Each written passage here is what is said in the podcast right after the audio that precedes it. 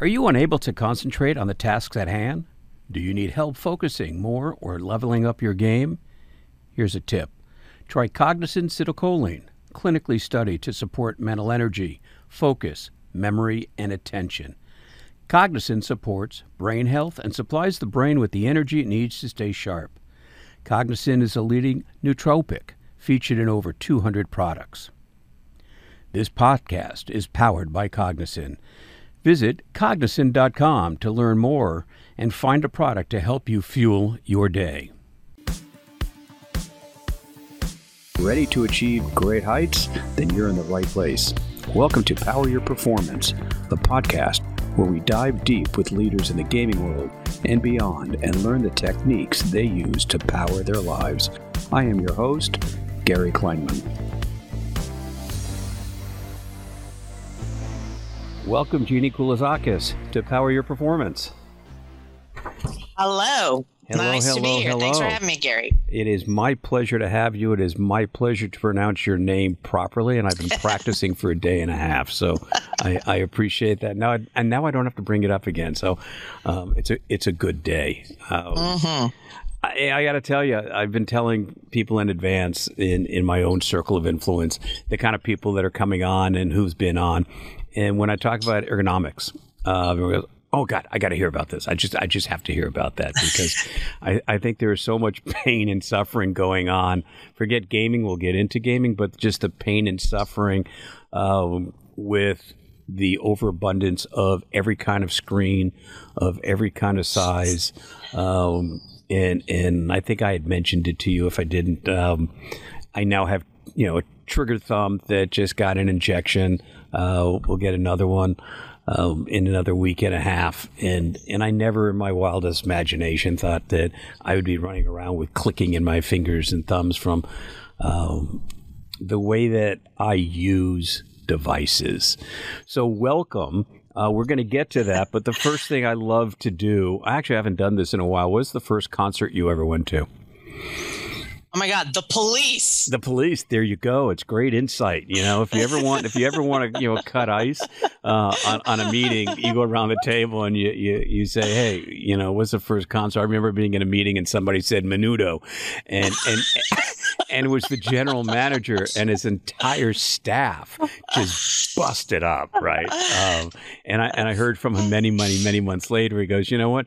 You humanized me in front of my team faster than." And I looked at. it, and I said, "Menudo, really?" I said, "You couldn't have lied and come up with something else." But so it's the police, and, and that says a lot, um, Yeah, right? long time ago. a long time ago. Um, yeah, but it's it's fun to ask. Uh, Ergonomics. What was yours? What was yours, mine? Gary? Elton John. Oh, Elton John. I'm not going to give you the year. Um, it was Elton John when he first came to the United States. Uh, Oh, very nice. and it was very cool. Uh, it was very cool Mhm. then. So that, that that was a good one to start out with, and I think it's gone, all gone downhill from then in my, my choice of music. But and especially if you ask my children, they'll agree with that. Uh, physiology is your passion in your life, right?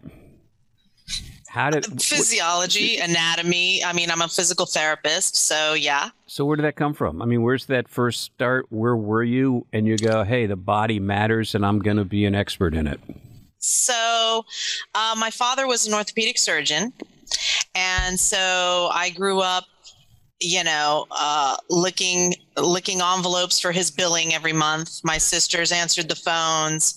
You know, my mom did the uh, the accounting Of course. uh, slash medical assisting. It was, uh, you know, it was the Partridge Family, the medical edition Oh, that's so cute. and um and uh, you know it was enough to turn me off to medicine because it was very i mean especially orthopedics it's a you know it's a very brutal discipline. You know he had to do rounds in the er so we used to see the trauma. And i couldn't stomach the trauma. Um, and about 15 years into his practice so you know when i was in high school he and a couple of his fellow orthopedic surgeons opened up a PT clinic because they understood the importance of rehab. Not every or not every surgeon refers their patients to physical therapy, which is a which is criminal uh, as far as I'm concerned. But my dad was very progressive wow. that way. Yeah. Um, and so, you know, I started working there and then I turned away from that as all kids do because it was too much parent you know right. it, my own rebellion. So i went to purdue um, and i actually studied advertising at an engineering school. I was whimsical with my words. So i studied advertising advertising copy communications. And then when i you know finished that i was there was there was just no enthusiasm. And when i when i finished college i um, came back to Washington D.C., which is you know Northern Virginia, which is where I grew up, and went right back into the clinic and thought, you know what, uh, this doesn't suck. And this is a, you know, this isn't, I don't see the doom and gloom. I see them after they're sewn up. This clinic is full of music and happy people. And, you know, in lieu of the winning lottery ticket, if I have to work for the rest of my life, this is a lovely way to do it. Path. Yeah. And there will never be a bad time to know what this teaches you. So no, without a doubt. Listen, I've had six knee surgeries, so I understand the uh, yeah. the value of, of, of PT and yeah. uh, and yeah. this and this is not about me, but I'm not getting a knee replacement because I'm a baby. Um, and that, and that's just the way it is until I yeah. have to. I, I won't. Uh, yeah. and, and so you start with the PT, right? And you you go to school for that, mm-hmm. right? Uh, Go ahead. Yeah, I went to school mm-hmm. for that, and uh, and then I moved to Chicago after my I finished PT school. Uh, worked at the Cubby Bear as a bartender to pay off my my school loans, but eventually made it back to PT about two years later, and uh, go Cubs, and um, great stadium, and yes, and uh, and started there uh, doing occupational health. So I was doing a PT for, you know, basically blue collar workers. And about 10 years into that, I came back, I, you know, got married, started a family, and decided to come back to Washington, D.C. And the, there, there are not a lot of blue collar workers, right? Bureaucracy has the word desk right in it. So I transitioned from blue collar workers to basically desk jockeys and that was in about 2000 and maybe like 10 11 okay. And which was really when our behavior sociologically just you know the first world nations really started taking to you know cell phones became affordable you know uh, handheld devices started to become affordable uh, you know kids started getting electronics in schooling. So we started to see this mass spike in hours per daily use of electronics use right around the same time where I was, you know, uh, treating in an outpatient urban environment, seeing, you know, seeing people who had injuries that they didn't understand, you know, why they were happening or why they were not healing. And eventually it came fully obvious to me that it had everything and everything to do with the way that they were interacting with gravity during electronics use and that there had to be a better way. And what I also learned at that time is that physical therapists don't do any of this research. No. Um, the people who do that research are environmental health and safety folks, uh, furniture companies, um, you know, because as a PT, I'm science driven, right? Everything right. I'm supposed to teach has to be evidence based. And actually, one of the epiphany moments that I had was it was my job to make uh, instruction pamphlets on how to adjust your car seat and also how to adjust your office chair. And what was striking to me was how different the sitting positions were for one versus the other. The sitting position, it's very much like a like a car seat. Your legs are extended, your feet are on an angled platform, your knees are in an open position, 120 degrees, your hips are back, you're slightly reclined, you've got your headrest, and you know your steering wheel is yep. placed in such a way that your shoulders, elbows, everything's relaxed. But yet in the office, it was this 90 degree upright and elbows at 90 degrees and knees at 90 degrees and everything at 90 degrees. And I thought, what's that about? How, you know, how is gravity different in a car seat than it is in an office chair. Well, it's fascinating. Because- I mean, who thinks about that? But yes, without a doubt. Right. So I started to really delve into that research. Why is one group telling us to sit like this for prolonged sitting, and the other one is telling us to sit like this for occupational sitting? We'll, we'll call it. And um, and so it comes to find out, you know, uh, basically what I learned was that the correct way is the way that car seats and cockpits are designed to this day with a slight re- recline, with the legs at a very particular, legs and hips, you know, ankles, knees, hips, low back, everything oriented in a very specific way. It's still dynamic, but it's it's still not upright, right?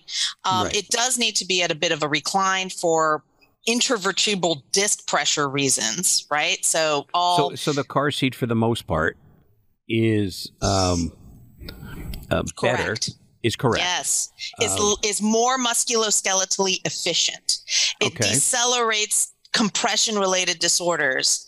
Uh, it, it, significantly slows down spine compression related disorders. So, you know, a lot of people are like, oh, well, I used to be six foot one. Now, you know, now I'm 5'10. Right. You know, you hear people talk about how they That's, shrink. that's my over time. excuse, but it happened at birth. uh, so I, I can't I can't blame it on my car seat, but that's okay. I'll blame it on my parents instead. Oh, yeah. but you're saying the So- what's interesting because you mentioned the cockpit, right? yeah. But the passenger seats in the planes are not. They're not either a car seat nor Right. a cockpit. Uh, they're also not designed to be used for eight hours a day every day. So they are designed for making money. Right. The spacing, the positioning is minimum comfort requirements um, for you know short durations, and that's that's the thing that you have to understand is that pain, disorders, knee problems, thumb problems, all your computer use related you know spine and joint spine and joint degeneration issues disorders stem from something we call your total exposure okay that's the Right. number one risk factor how many hours a day are you interacting with monitors whether it's in your hand on your desktop laptop kindle whatever okay right. It's about your total exposure. So if your exposure is only two or three hours for a flight one to twice a month, then that's not really where your problem is. That's not where you need to focus your ergonomic, you know, uh, redesign efforts. You really need to focus your redesign efforts or your built environment redesign efforts and, and your behavioral efforts in the space in which you find yourself parked most of the time. So there are people that have a primary workspace, a secondary workspace, a mm. tertiary. So you have like the typical, you know, college graduate who, you know, comes out, they get a job, they're working at it eight hours a day, but at night they're pursuing their grad degree. So at, during the day they're in the office, at night they're at home on a laptop. So, you know, you really start to, at least in my practice, in my ergonomics consulting business, we really focus on you know if we if the number one risk is total exposure then let's hit that one spot in which you spend the most time so that it can forgive if you spend other time in less ergonomic conditions because at least your primary is therapeutic right. So, you know, I'm going to jump ahead. We're going to come back to kind of your chronology. But when you're just giving, telling me that, COVID then must have been a major intrusion in terms of people for years are going to work and they have an environment there that may be uh, scientifically designed and what have you. And now for two years is sitting at home, uh, remote working in what would probably not be a, a, a better environment physiologically. And that's got to have impacted people for the two years into, you know, working out of their bed, right? Uh, and I, I know a lot of people that go, yeah, I'm just, my daughter being one of them said, yeah, we're, on- we're on a call in bed right now, right? Um, kind of thing. And, and that has to have then increased, uh, pain and discomfort uh, for, during COVID as a result of that. So, um, yes.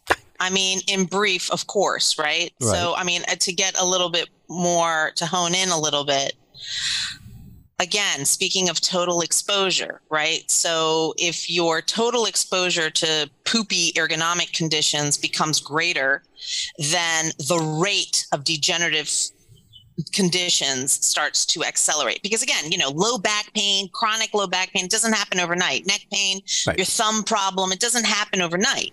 They are they are degenerative slow moving icebergs right? Right. Um, and and what we saw was that the rate of degenerative changes escalated. So, you know, somebody who was hobbling along okay, tolerating a knee problem, tolerating a hip arthritis, um, all of a sudden uh, was incapable of tolerating any inefficiencies, any prolonged sitting because it was simply too painful. Right. Now, just because you have a nice chair, because to address the other part that you said, well, you know, at office we have better ergonomic conditions, hogwash. So they might have better equipment, but they don't necessarily have better ergonomic conditions because best ergonomic conditions are the postures you assume and the movements that you partake in. It's it's like brushing and flossing, right? right? So there's ideal ways to sit, there's ideal positioning as they position you in a car seat, as all car seats are designed for you to sit in a very specific way. Um, and then there's ideal movement patterns, which is every 30 minutes you're supposed to activate the glutes for you know for cardiovascular maintenance right? Again this is not this is nothing to do with how active you are outside of your electronics use. This has nothing to do with your macro wellness as i like to call it. This is about workplace hygiene that's it. That's you know, it. just like we brush and floss to to prevent tooth decay, we engage in ideal postures and movement patterns to prevent computer-based work-related spine and joint decay. That's it. Okay, it's it's a seatbelt. Your other values don't matter here.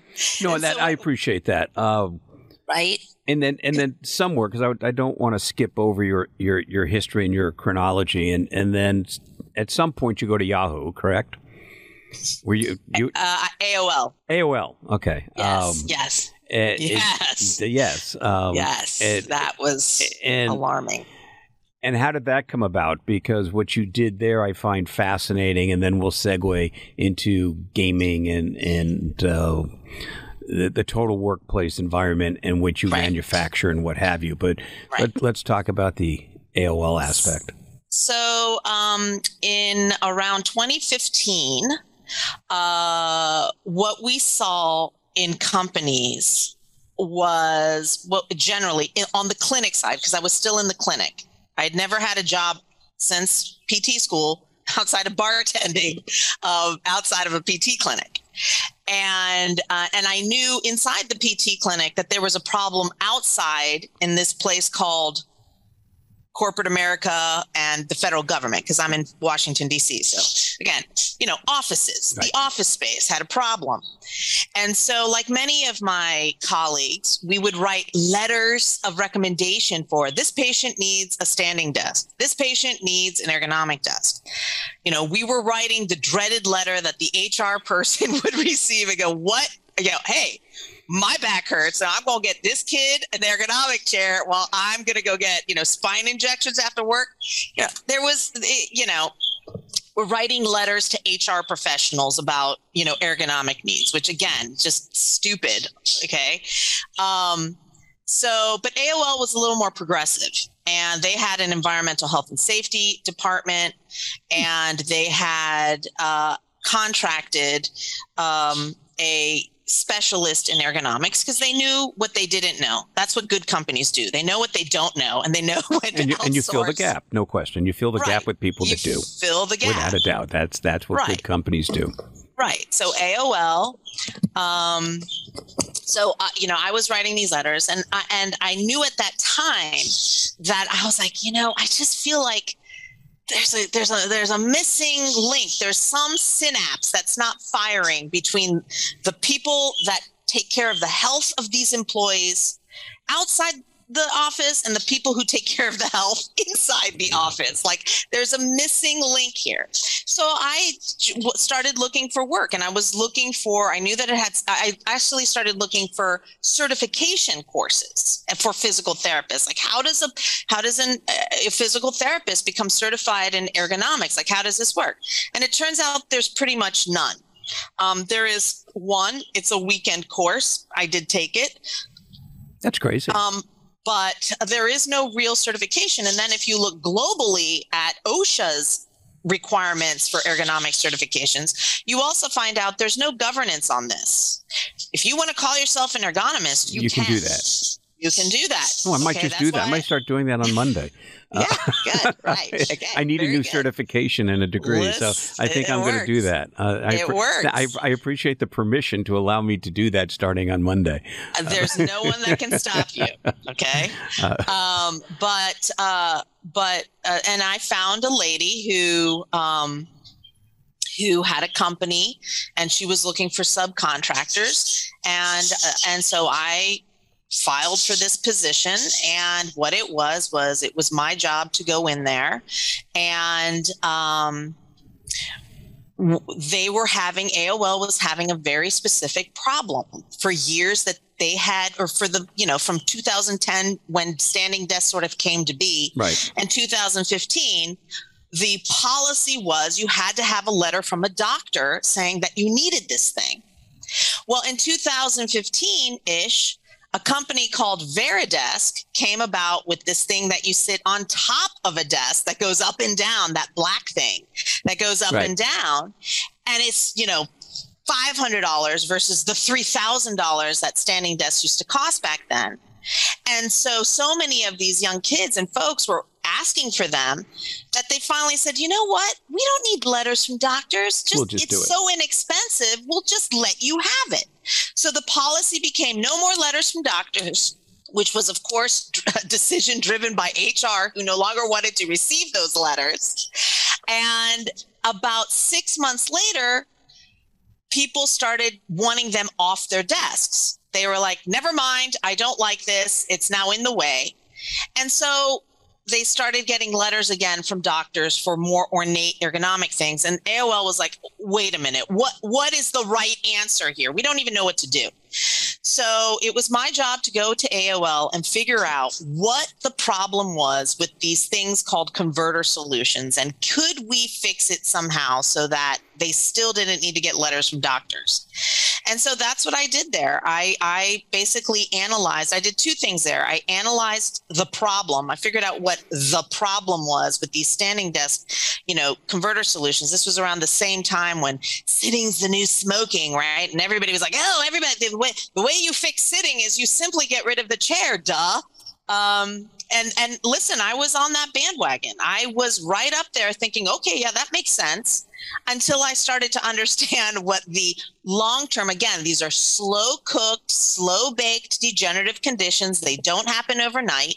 And so the consequences of the standing of the converter solutions about it took about six months six to eight months depending on how active the employee was um, with the desk to really see what the long-term hmm. consequences of the use of that device was okay right so and yeah, yeah, no, no. I mean, it's fascinating. In the time we have left, I, I do want to take all that history and depth of experience and education and apply it to gaming. I mean, the one thing mm-hmm. as running skins.gg, uh, you know, we have supplements to address some of these things. The the anxiety, which is some of that is related to your physical condition. Certainly, the pain uh, back, shoulders, neck, arms, hands, fingers, thumb. I mean, it, it's all over the place, and it's great that there are companies like Skins uh, that address that with, with supplements. But what specifically are you recommending for gamers to do on, on two fronts? One of which, if they have an unlimited budget, they can obviously create an incredible, wonderful environment. And if they don't, what do they do? So I will I will preface this by saying this. And I've said this already. Gravity doesn't care what you're doing. Whether you're gaming, writing a term paper, it doesn't care. if you are interacting with electronics, the hygiene, the the the the, the hygiene best practices is the same. Ideal postures, ideal movement patterns. Okay. Again, work life balance not included values not included so with gaming obviously and we don't have to go into this you know uh, because it Uh, even though the average gamer now is you know in their 30s or whatever else that's still right. pretty young and remember that even a 30 year old 30 years old is what we consider the youngest digital native so this is a cohort of human beings that have had handheld devices in their hands since birth okay no, no question. everyone over 30 has a complete can't really empathize with that musculoskeletal uprearing it's like it's like a it's like a bonsai tree. We all had some sort of you know stick and rope around us and they've had none okay? And when they're young it's not really consequential. But as they get to 30 and 40 well there's no question. I mean you said the average age of a gamer is 37 and it is split right. almost equally uh, 50-50 men and women. Uh, Right. So, I mean, so do you look at that today and say the 16, 17, 18 year old um, extended gamer has a a different um, education that needs to be imparted to them versus the 37 year old who's having general life degeneration. Um, and and where where do they find the messaging for proper posture? Uh, proper hand positioning leg positioning? Is that information even readily available? And if not, why not? The reason why not is because of conflicting financial interests, right? So, um, the reason why is because right now gaming is done in furniture, desks and chairs, right? Right. And there are competing corporate interests in selling those desks and chairs. And so if you are an outside party who comes in and says, hey, that desk and chair is not the best built environment for that particular person, um, there's evidence that shows that people sitting in your desks and chairs actually have toxic postures and movement patterns. They're not going to broadcast that and, you know, there's so much misinformation and so much gadgetry and so much snake oil salesmanship that goes on uh, around this discussion. I mean, you, right? I mean, you talk about how you have supplements and whatever else. I mean, what a loud space to have to compete, right? There's so many people who have, oh, no, oh there's no question. it's a cluttered right? market. It's a cluttered market. And, and, and, and the audience, um, is uneducated. So right. You know, the we, we, we go through this all the time on messaging. It we spend a lot of time in education more than we do on almost anything else, and especially the younger gamer is um, invincible in their own mind, right? So they're they're not real apt to raise their hand and say, "Oh my God, I'm not as flexible as I thought I was," but I'm whatever. I'm going to take with nothing, maybe an aspirin. Uh, the, the, the older folks are saying, hey, you know, life has worn me down in addition to my my chair and my desk and, and, and my mouse and what have you. So in an uneducated environment, and yeah. and this is hopefully what we can impart with the time that we do have left is on a minimal basis, what can uh, gamers do at any age to improve uh, or zero out the negative effects of gravity? And on a higher level, um, what can they do to improve their workspace, um, get a better chair, and what's that range in between? So, um, this is this discussion is very akin to teaching children about brushing and flossing.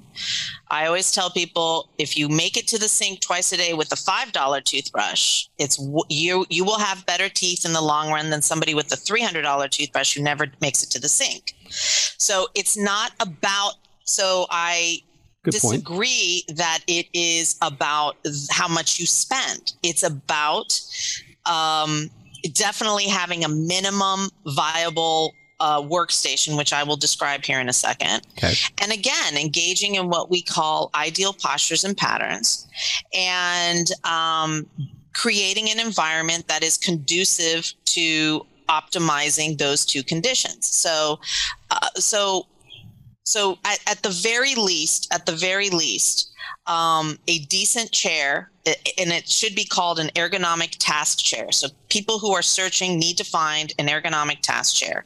And if they are outliers, the, the, the sizing of that chair matters. So if they are four foot eight, then it's going to be a different chair than somebody who's six foot two. So you also have to look for those sort of outliers. So just as some people have triple A feet or triple E wide, you know, there are, you know, the size of the chair being uh, so a chair is not a chair. I mean, a chair. If a chair is not a chair, is a chair. It it does need to conform to it who needs you to are. conform to the size because the location of the lumbar support and the location of the head support, just like the sh- just like the orthotic in your shoe has to have the curve in the correct space for the arch, and that's mm-hmm. based on your shoe size.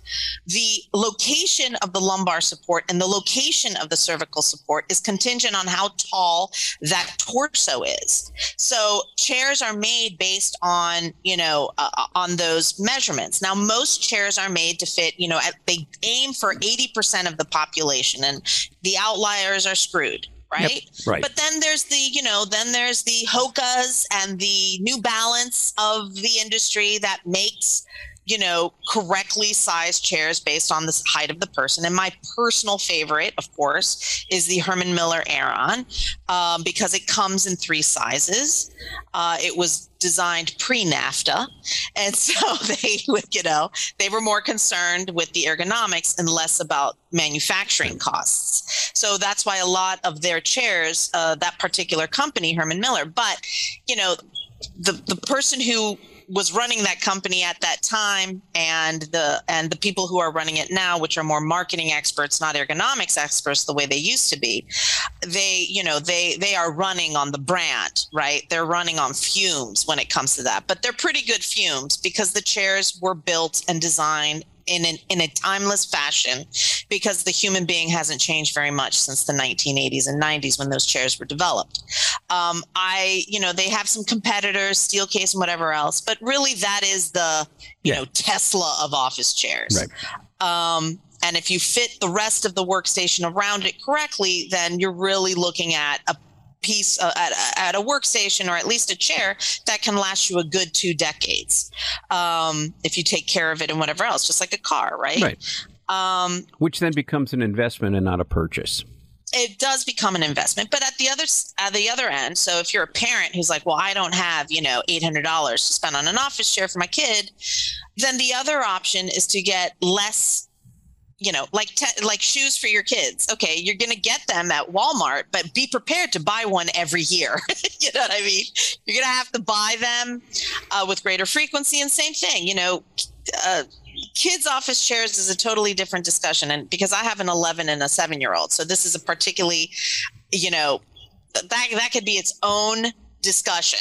All right. You know, so it's a great idea, and I'm going to take yeah. you. I'm going to take you up on that. Yeah. Um, yes. And, and, and the and pandemic yes. was the pandemic was nothing but an R and D fest in here. So um, you know, we really and the way that they are set up now is absolutely the best. I mean, as far as I'm concerned, you got to remember orthopedics means correction of the child. That's what orthopedics means. Oh, really? That's the, so funny. Right. So the the sooner that you get the you know the stick and the rope around their growing trunks um, then the better the more fruitful the less stress they will be in you know we, you're you, you talk a lot about stress and pain and you're absolutely right and that is my wheelhouse right every everything that we do in the clinic everything that we do for gamers everything that we do for workers people interacting with electronics our success of ergonomic interventions is judged by a change in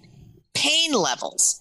That's how we measure our success at my company, ErgoRx. Well, but that's, that's how that, but that's at. how life is judge, right? right? Most people don't change behavior until the pain is so great right. that you change because right. you want to get yeah. rid of the pain. And that's true in relationships, physical, physical, emotionally, and everything else. So, yeah, pain is a driving force in. in pain in, is a driving force unless you're talking about brushing and flossing, which is very interestingly taught to children at two years old because yes. enough pain happened in their predecessors for them to understand the value of prevention. And or the earlier the better, the intervention, the education, the training. The problem is we have not gotten there yet with children and uh, with ergonomics because the 30 year olds of today, the 37 year olds have yet to become 80. Once they become 80 and they personally understand and can empathize finally with the consequences of what happens due to poor hygiene habits at a younger age, it's not going to become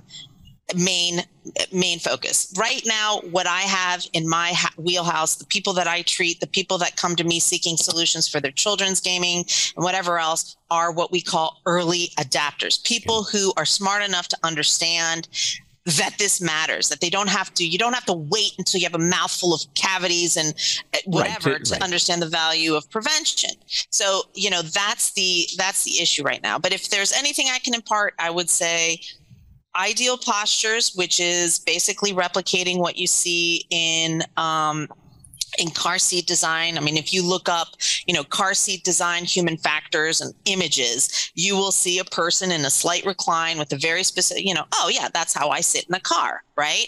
Um, and that's really what you want to replicate in terms of positioning. I mean, it's a little bit more complicated than that. I mean, one of the things that happened from AOL was I developed proprietary equipment that we later on had tested at Cornell University to prove that it was both healthy in terms of postures and movement patterns. And it was found to be an, incredibly hygienic design. It's, you know, we use it to, we use it to optimize positioning in whatever office chair and desk that you have. We teach people how to position their hands, their feet, their monitors, their desks if they have them. You don't necessarily have to have a desk. Not everybody games, you know, in a desk if you have handheld right. equipment stuff like that.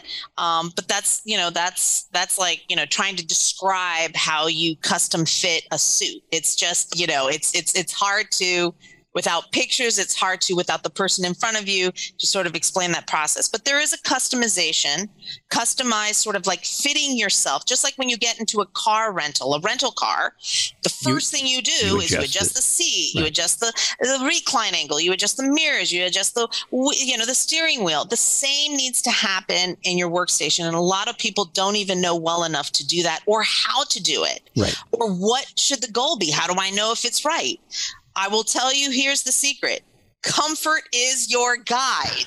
That's it. That's if it's it. comfortable to you, it's probably going to be okay. It's correct. Right. Exactly. That's, you know, discomfort leads to pain. So if you are in an if you are in a state of the absence of discomfort, then you're not going to get to pain. Yeah. So the thing that triggers changes in positions when you are gaming is pain, and it shouldn't be that way. It should be something else. Uh, you know, understanding that every 30 minutes you do have to engage the glutes, but there are ways of engaging the glutes. Like I will show you how I engage the glutes while sitting in a chair. So you disengage, you elevate, you increase the space between the vertebrae. I mean, again, it's a minimal decompression maneuver, but it's better than nothing. Nothing, right? without it, without a doubt, without um, a doubt. So there are things that you can do, and uh, but the, you know, I'm twisting in the chair right now. I'm articulating my feet. I'm, you know, swinging. I'm not static, but I'm also not forward leaning and looking down into my laptop. So there are best practices for movement as well as posture. Jeannie, thank you so much. Incredibly yes. informative. Uh, I'm sure everyone's going to take away notes and go, I got to start doing this, but I'm going to take you up. I think it's fascinating to do another session for the kids, right? Yes. And, and parents as gatekeepers to understand how to put good practices in as early as possible. As early as possible. That's right. Thank you so much for your time. We will You're be welcome. in touch and uh, sit healthy. and move often. and move often. Thanks, Jeannie. Bye bye. Thank Bye-bye. you. Thanks for listening. This podcast is part of the MAP Esports Podcast Network and produced by Innovation Media Enterprises. Please be sure to leave us a review and follow us on your favorite podcast player.